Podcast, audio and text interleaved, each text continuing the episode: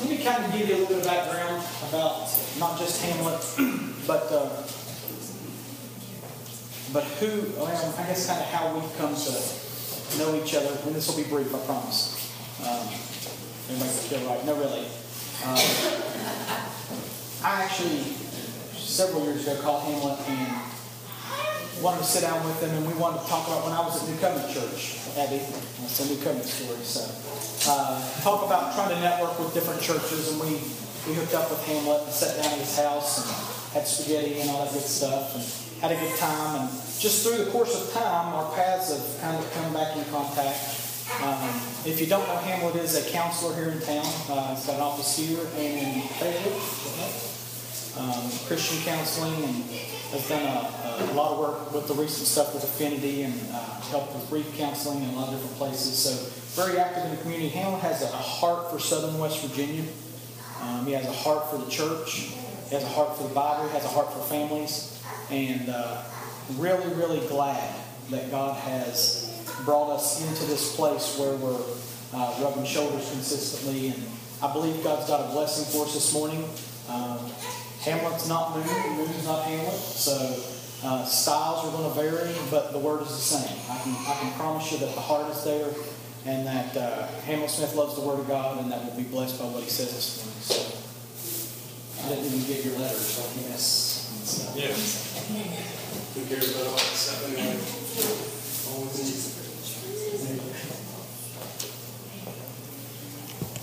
So, um, yeah, just to tell you a little bit about myself, I am West Virginian.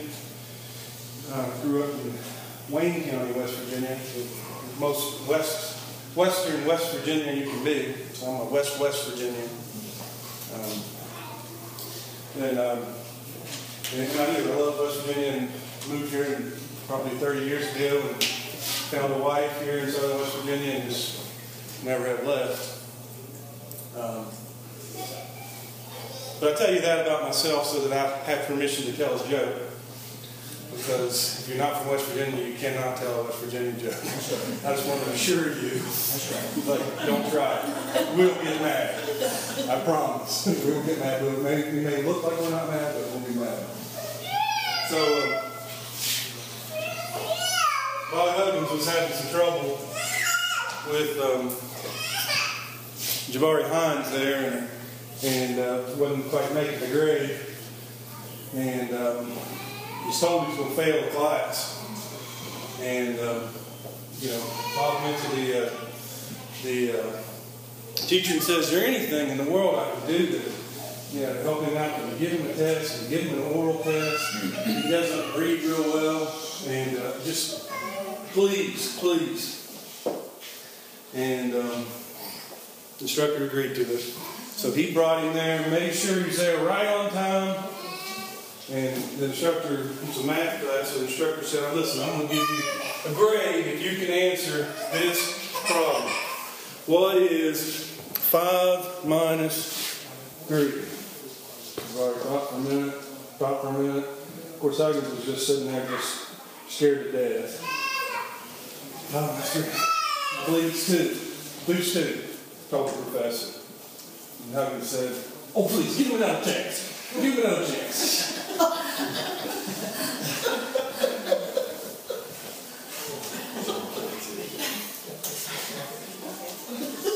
Um, formulas. I want to just introduce the idea of formulas. two plus two is four, five minus three is two, regardless of who knows that or not. There are a lot of formulas in the Bible, and there are a lot of things that we just gloss over in the Bible.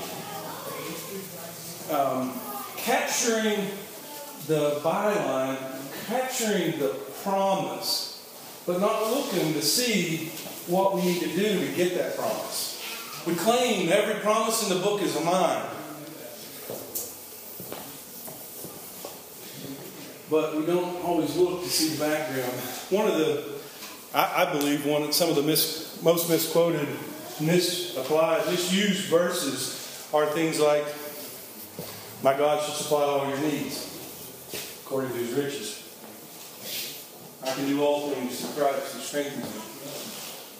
We say those things a lot. We encourage each other with those verses.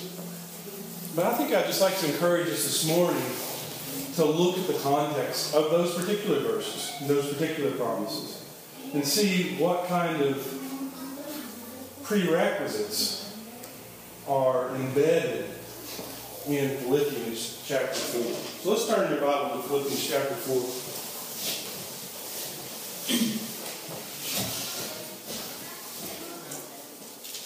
What you're going to find here, and what I'm going to tell you this morning, is that there are four promises embedded in Philippians chapter four. There are four promises. And each one of those promises, in my opinion, has some things that you need to do in order to get those promises. Let's read the first one. I'm going to start this, I'm going to start with verse four, because I think that's where the context naturally breaks there. He tells in this book that there's a couple of gals that weren't getting along, and he said, won't y'all please get along? And I know you guys never have that problem here. Uh, people not getting along. But um, if I was going to say anything to y'all about that, it'd be Yodia and Cynthia, come on, y'all. Just get along, all right? And um, listen to Clement and all the rest of it. But anyway, okay, we're going to start at verse four. Rejoice in the Lord always. I will say it again, rejoice. Let your reasonableness be known to everyone. The Lord is at hand. Do not be anxious about anything, but in everything, by prayer and supplication, with thanksgiving, let your requests be made known to God. And the peace of God, which surpasses all understanding, will guard your hearts and minds in Christ Jesus.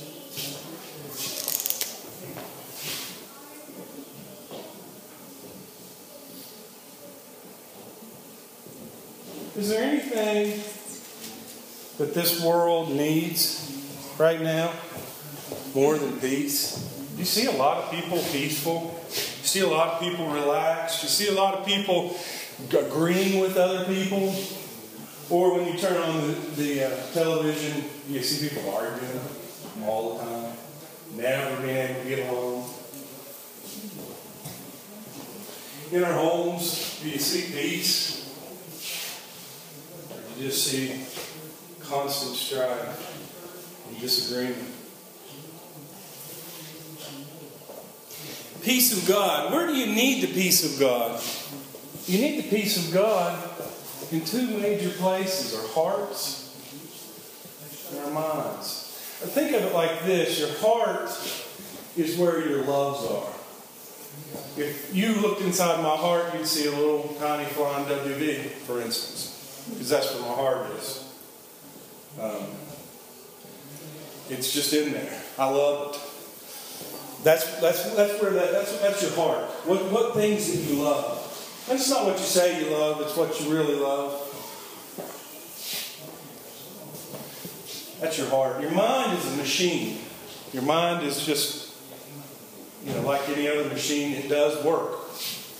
It it tells you. For instance, I love I love um, vanilla ice cream. How many of y'all like vanilla ice cream? How many of y'all like chocolate ice cream? You can't you can't reach it every time though. um, yeah, your mind tells you that vanilla tastes like this.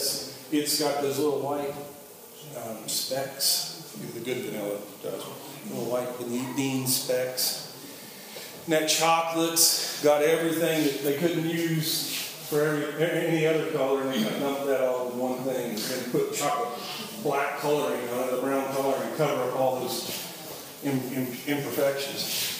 But you know, you you you decide whether you like chocolate or vanilla, and I think it's obvious which one I think is right to like. But you make that, that choice of which one you like in your heart. you understand the difference between them in your mind. Sometimes we have anxious hearts. We're not trusting God. We're not, we're not renewing our mind. We're not saying, God, you've got this thing. We got a problem with our heart. And sometimes the problem's in our mind. You know, I, I, I, I deal professionally, as, as you, you pointed out, um, with folks that have things like obsessive compulsive disorder. They've got a problem in their mind. It's not necessarily a problem in their heart. They're thinking, I've got to wash my hands. My hands are dirty. It's a malfunction. It's a misfiring in their mind. The cool thing about this promise is he's got the, both of those things covered. Got the machine, got the way you think, the patterns of thinking, the habits that you've formed of thinking throughout your life, and your loves come under the lordship of Christ in this passage. And the peace of God, which surpasses all understanding. Now, I could talk about this subject all day long because I love this subject.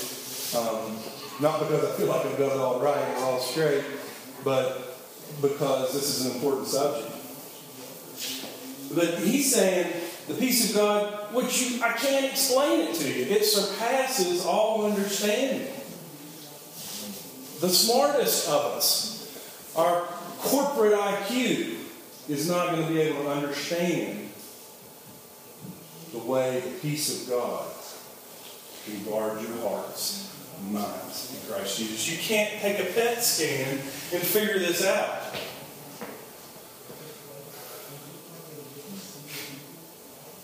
The peace of God, which surpasses all understanding, will guard your hearts and minds in Christ Jesus, in the Messiah, the Anointed One, the Christ, Jesus, the Savior. He saves. That's what Jesus means. So the peace of God. Doesn't that sound? I mean, that you know that product sells itself. I don't. I don't need to sell that product. I mean, who doesn't want the peace of God? You want that. I want that. I want it to guard my heart, the things that I love, the things that I get involved in. And I want it to guard my mind. I want it to inform the way I think about the world, inform the way I think about how life is coming on, the way I think about how trials come into my life. When trials come, what, what do I do? How do I think that through? What rubrics do I use to, to kind of organize my thoughts? And the peace of God, which surpasses all understanding, will guard your hearts and minds in Christ Jesus. It's an easy sell. Let's look back up in the passage and say, how do you get this? Okay? Let's go to number one. Rejoice in the Lord always. I will say it again, rejoice.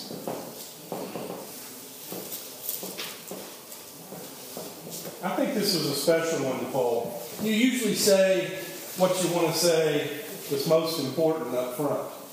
So he emphasizes this particular one out of this list, especially. He, he puts it up front. He tells you what it is. He gives a qualifier about how often you do that. Then he tells you that he's going to tell you about it again, and then he tells you again. I mean, he really emphasizes this one. Rejoice in the Lord always. Again, I will say, rejoice. And it doesn't say rejoice in the circumstances necessarily. Yee-haw, I got a trial by fire. But he does say, rejoice in the Lord. As I've experienced trials even recently, um, you know, I've been amazed.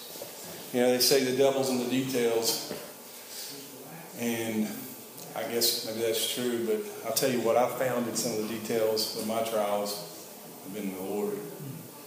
And he's magically, I mean, just magically brought people into my life to support me in trials that that I've been facing. And I'll tell you, when that happens, it's like a great big bear hug from God. It's beautiful. And I can hardly even tell you about it, because I know what I'm thinking about. And getting those bear hugs are pretty neat. You don't have time for me to tell you all my problems or anything, or the trials that I've been facing. But when God's in, God's in the details. Rejoice in the Lord always. I'll say it again. Rejoice. And, and, and rejoice is kind of a word we've lost in our culture. Like a lot of other good words, we don't use it much. We don't use the word rejoice. But I mean, just think about it. Joy is right there in the middle. Over and over. Rejoice. You know, just breaking down things English-wise. Just hear that. Joy. Over and over. God wants us to experience joy. And He wants us to experience joy in Him. Not in things. They will never make us happy. I've tried. It doesn't work. It just, it, it, it just don't make you happy. But rejoicing in the Lord, you can find joy even in the midst of the storm with the Lord.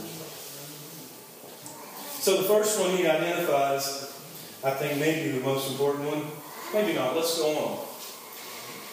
He says, let your reasonableness be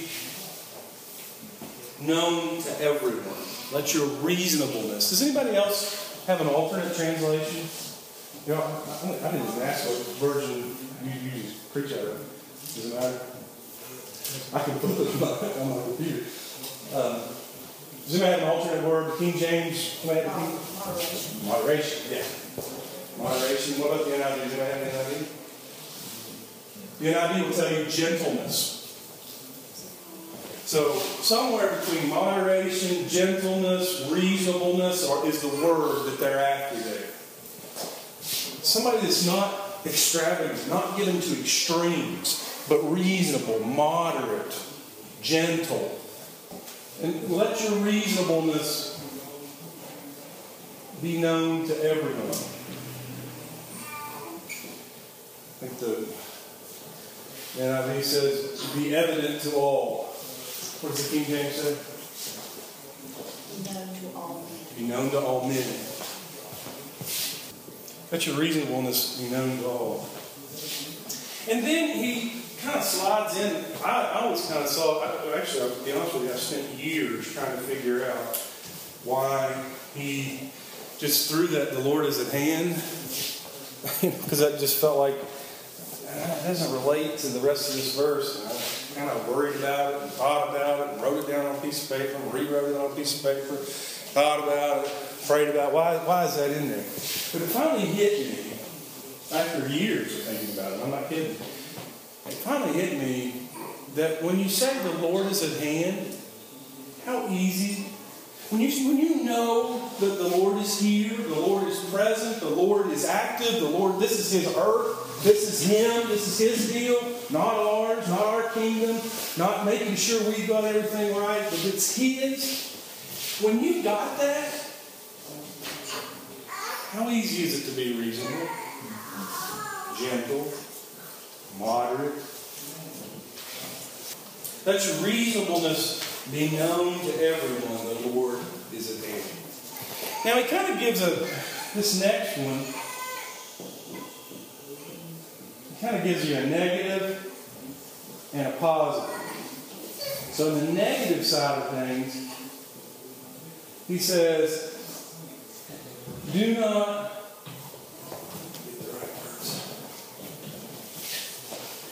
Do not be anxious about anything. I've got two D's in, in, in my life in um, school. Well, I got that church music D at A B C, but I, I, I really feel like I should have had C. But anyway, the two D's I got in high school were in typing and got one in grade school. In penmanship, so I apologize. That's me. I hope you can read my writing if you can. It's a good C minus. You think that's a good C minus? um, Do not be anxious about anything, but anytime you see that word, that conjunction, know that you're contrasting something. But in everything, let's listen to those everything, anything words, pretty much cover it all, by prayer and petition, and yes, he says supplication, by prayer and supplication with thanksgiving, let your requests be made known to God. So, prayer, think of talking, asking, supplication though, hear that word, that's a little more serious, that's a little more please. Please. So, prayer and petition, prayer and supplication. Sorry, that's an N I V word that's stuck in my head. Prayer and supplication with thanksgiving. Let your requests be made known to God. God, in order for you to have peace, you need not only to not be anxious, but you need to pray, and you need to beg, and you need to plead with God about whatever it is in your life that you're struggling with. Everything, anything, do not be anxious about anything. And what is anxiety? Let's just talk about that just for a second. I like to tell people that anxiety is really a failure to make a decision. I don't know, you guys are having trouble with that, but there are people that have trouble making decisions. Anxiety is, should I do this or should I do that? Should I do this or should I do that? And let me tell you something, it's about as effective in running the marathon race as rocking in a rocking chair. Because you're just pouring over all these scenarios in your mind. And a lot of times they're cataclysmic. You know, you're thinking, you know, if this happens, then that's going to happen, and no, then that's going to happen, and this person's going to do that, and that person's going to do that, and then it's going to have this, and this, and you're just like, you're sitting there staring, and your lights are on, but nobody's home, and you're just dwelling on this anxiety. And let me also illustrate what's going on in your heart when you're doing that. What's going on in your heart is, I don't know how I'm going to do this. I can't get by like this. I just know that I've got to do something. Everybody's dependent on me. I don't know how I'm going to face this. I don't know who's going to help me. I don't know. Let's contrast those words with somebody who's supplicating, somebody who's praying. God, I don't know how you're going to do this, but I ask you, please rescue me. You are the one that's enthroned on high. I, I trust you. You can help me. You are the deliverer. What's the difference there? See that? What's the spiritual difference? What's the heart change? I, I, I. You, you, you.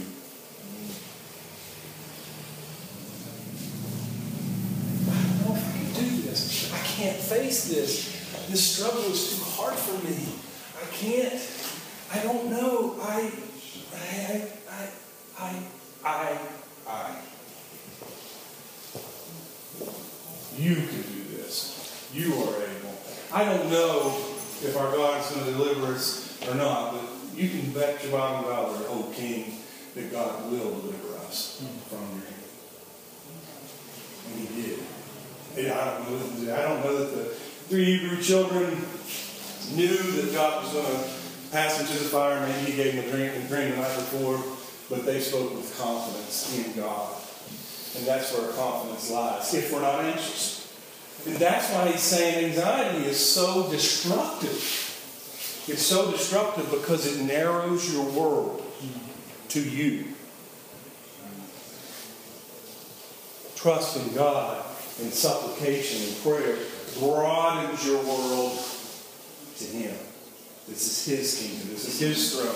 This is his southern West Virginia, and he'll do with it whatever he wants to do with it. And I'll be here for a little while, and then people will never remember Hamlet Smith. A hundred years from now, people won't remember me or you. But God will be here. God, God stands forever. Why do we worry so much about our lives? Look at the look at the uh, flowers of the field. Solomon was not arrayed like these things. Take no thought for tomorrow. Tomorrow will take care of itself. Um, you want peace? Rejoice in the Lord always. I'll say it again. Rejoice.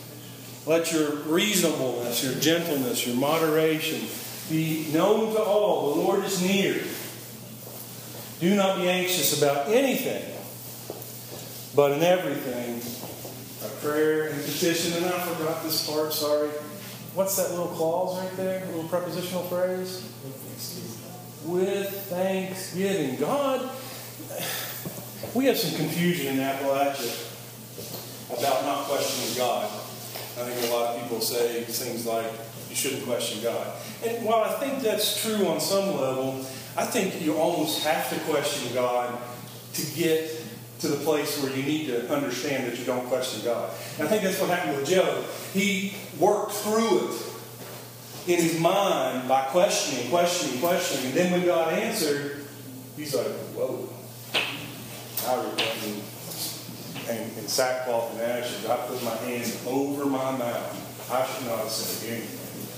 So, yes, I think it's true that you shouldn't question God, but I think you have to question God to get there in your mind.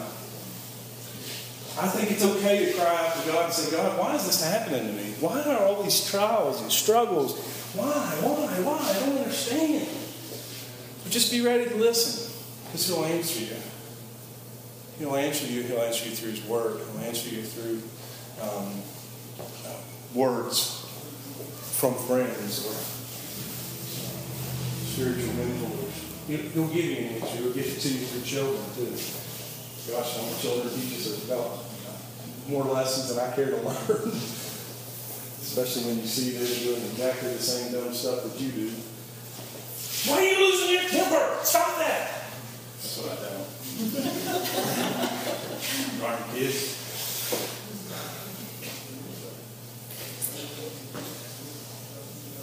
So talk to God, ask God, beg Him, but make sure when you say, "Why are things going this way? Why? Why is Southern West Virginia's economy so terrible? It affects so many people. Why? Why are we? Why are we um, unsafe in coal mines? Why are we?" Um, Why are we just regulating the snot out of everything so that we can't even, you know, so we're going to use natural gas down the road? Why, why, why? I don't understand. Well, God, thank you. Thank you for the dominion, the dominion, dominion that you show in this earth. Thank you for the, the, the, the job that I have. Thank you for the jobs that are in this area. Thank you for the good that are here. Thank you for the pockets of, of, of believers who have continue to dedicate their heart to you. Elijah said, I've killed the prophets. I'm the last one. I don't know what's going on in this same frenzy. God said, I believe, somebody correct me if I'm wrong, but I believe he said there are still seven thousand and not one thousand in Baal. I'm reserved for myself. There are people here in Southern West Virginia. There are people who love God. There are people who are wanting to follow God here in Southern West Virginia. If you feel alone, it's good. I mean, it's, I'm not saying that you're wrong that you feel alone, but there are other people here. You need to remind yourself that. With thanksgiving, let your requests be made unto God. You know, thanksgiving is an antidote to fear. Thanksgiving is an antidote to despair. When you're, when you're tempted to despair, thanksgiving is an antidote to that. You pour just a little bit of thanksgiving in there, and it runs you city right out the back door. Peace of God. I'm talking too much. I need to move a little quicker here in this passage. I'm trying to get the four of these things, wasn't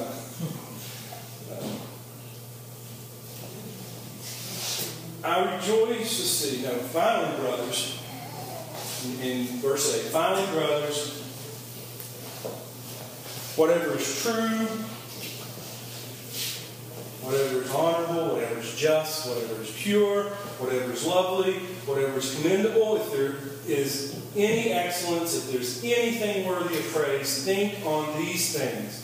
What you have learned and received and heard in me and seen in me, practice these things. And the God of peace will be with you. The God of peace, the God who brings peace, will be with you. God's presence of peace. What do you have to do to get that? You have to change the way you think. Change what you dwell on. If we use this list as a filter to keep out stuff that we shouldn't be thinking about, how many television programs, how many music songs that we sing or listen to would be cut out if you took them by this standard? How many conversations that we have, the jokes that we make, how many of them would just be eliminated by this filter? True, honorable, just, pure, lovely, commendable. If there's any excellence, if there's anything worthy of praise, think about these things. Meditate on these things. I'm not going to make that list up here. But let me just show you this in this passage. Whatever you've learned from me, this is a Paul, the apostle to the church.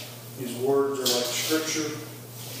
Whatever you've learned and received and heard and seen in me, practice these things. So if you think differently and do differently, the God of peace. Verse ten, I rejoice in the Lord greatly that now at length you've revived your concern for me. Indeed, you were concerned for me, but you had no opportunity. Not that I'm speaking to be in need, for I have learned in whatever situation I am to be content. I know how to be brought low, I know how to abound in any and every circumstance. I've learned the secret of facing plenty, and hunger, abundance, and need. I can do all things through Christ who strengthens me. What is the secret of being able to do all things through Christ who strengthens me? This is the part we forget. This is the part we exiles from this passage, and we just quote that verse. You can do all things through Christ who strengthens you. What's the secret? It's the secret in every situation. Contentment. That's the virtue you've got to learn to be able to do all things through Christ that strengthens you. You've got to learn His secret. That's the secret that He learned, whether He was million dollar rich or whether He was hand-to-mouth poor. The secret was contentment. I can do all things through Christ who strengthens me. He goes on, verse fourteen.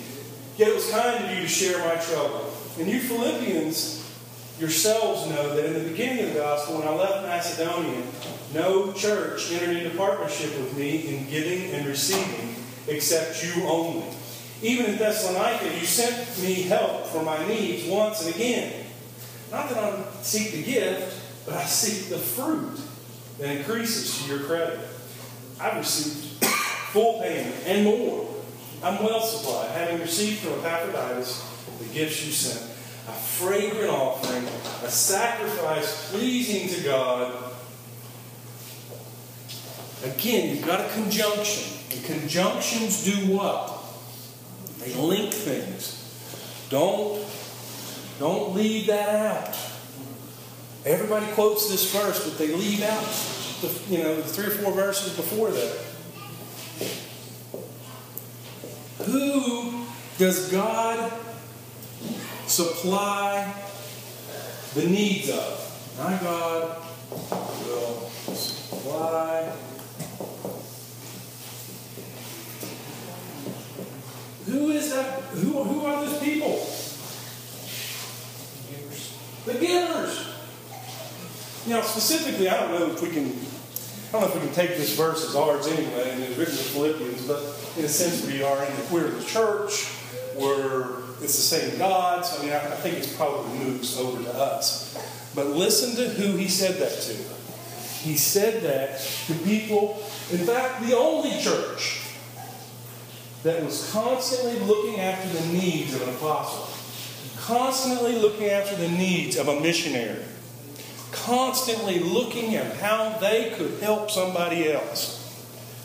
That's specifically who this promise is to. I think it can probably generalize to us. If you're the kind of person that's constantly looking for how you can give to people, how you can provide for other people's needs, if you are that kind of giver, I think, and it doesn't say this particularly to you, I don't believe every promise in the book is mine, but I think it's the same God. I think it's this, you know, this is an epistle to the church. So I think it's very instructive for us. And I think that's what he's saying. People who are givers, people who want to give, who are concerned about the needs of others, especially maybe apostles. We don't have apostles now. But maybe that, maybe that moves over to missionaries or church leaders. I don't know. That's, that's, a, that's a Hamlet thought. But if you're looking after your pastor, if you're looking after missionaries, people who are engaged in bringing the Word of God to people, if you're engaged in giving and taking care of those people, I think that promise comes over to you. My God will supply all your needs. And I think if you just pull these verses out and just cherry pick the promises out of there without looking into the details of the Word, in the, in the blooming obvious context that's there, I think you're doing a dangerous thing. And I think we do that a lot. I think, you know, I think our, our traditions are very bad to proof text things. We'll say things like, you know, we should have got the movie theaters. Isaiah forty-two three. You read that verse and it's like, oh, it doesn't say that. um, but we said we make these kind of broad statements. If this is the way it is, and we put a little tiny verse beside of it. That's a proof text. That's dangerous. It's very dangerous. Handle the Word of God when you handle it. Handle it carefully. Handle it humbly. Handle it looking for what He says, not what we think. Don't look at it with your preconceived ideas. These are beautiful promises. Don't skip to just the promise. Dig into the Word and find out what has to be done. Two plus two is four. But you can't just say, I got four. You got to go to the formula. You got to follow the plan. You got to um, listen to the Word of God and let it supply your thoughts and your attitudes and your heart. Father, you're good. Your Word is good. May we love it with all our hearts. May we study it. May we read it. May, may we not just get it with our minds, but may we say with David, is your Word about hidden in my heart that I might not sin against you. Maybe these kind of people. Father, um, You've left us here on this earth. You've left us here in southern West Virginia. Um, but you've also provided this timeless truth from your Word to instruct our steps.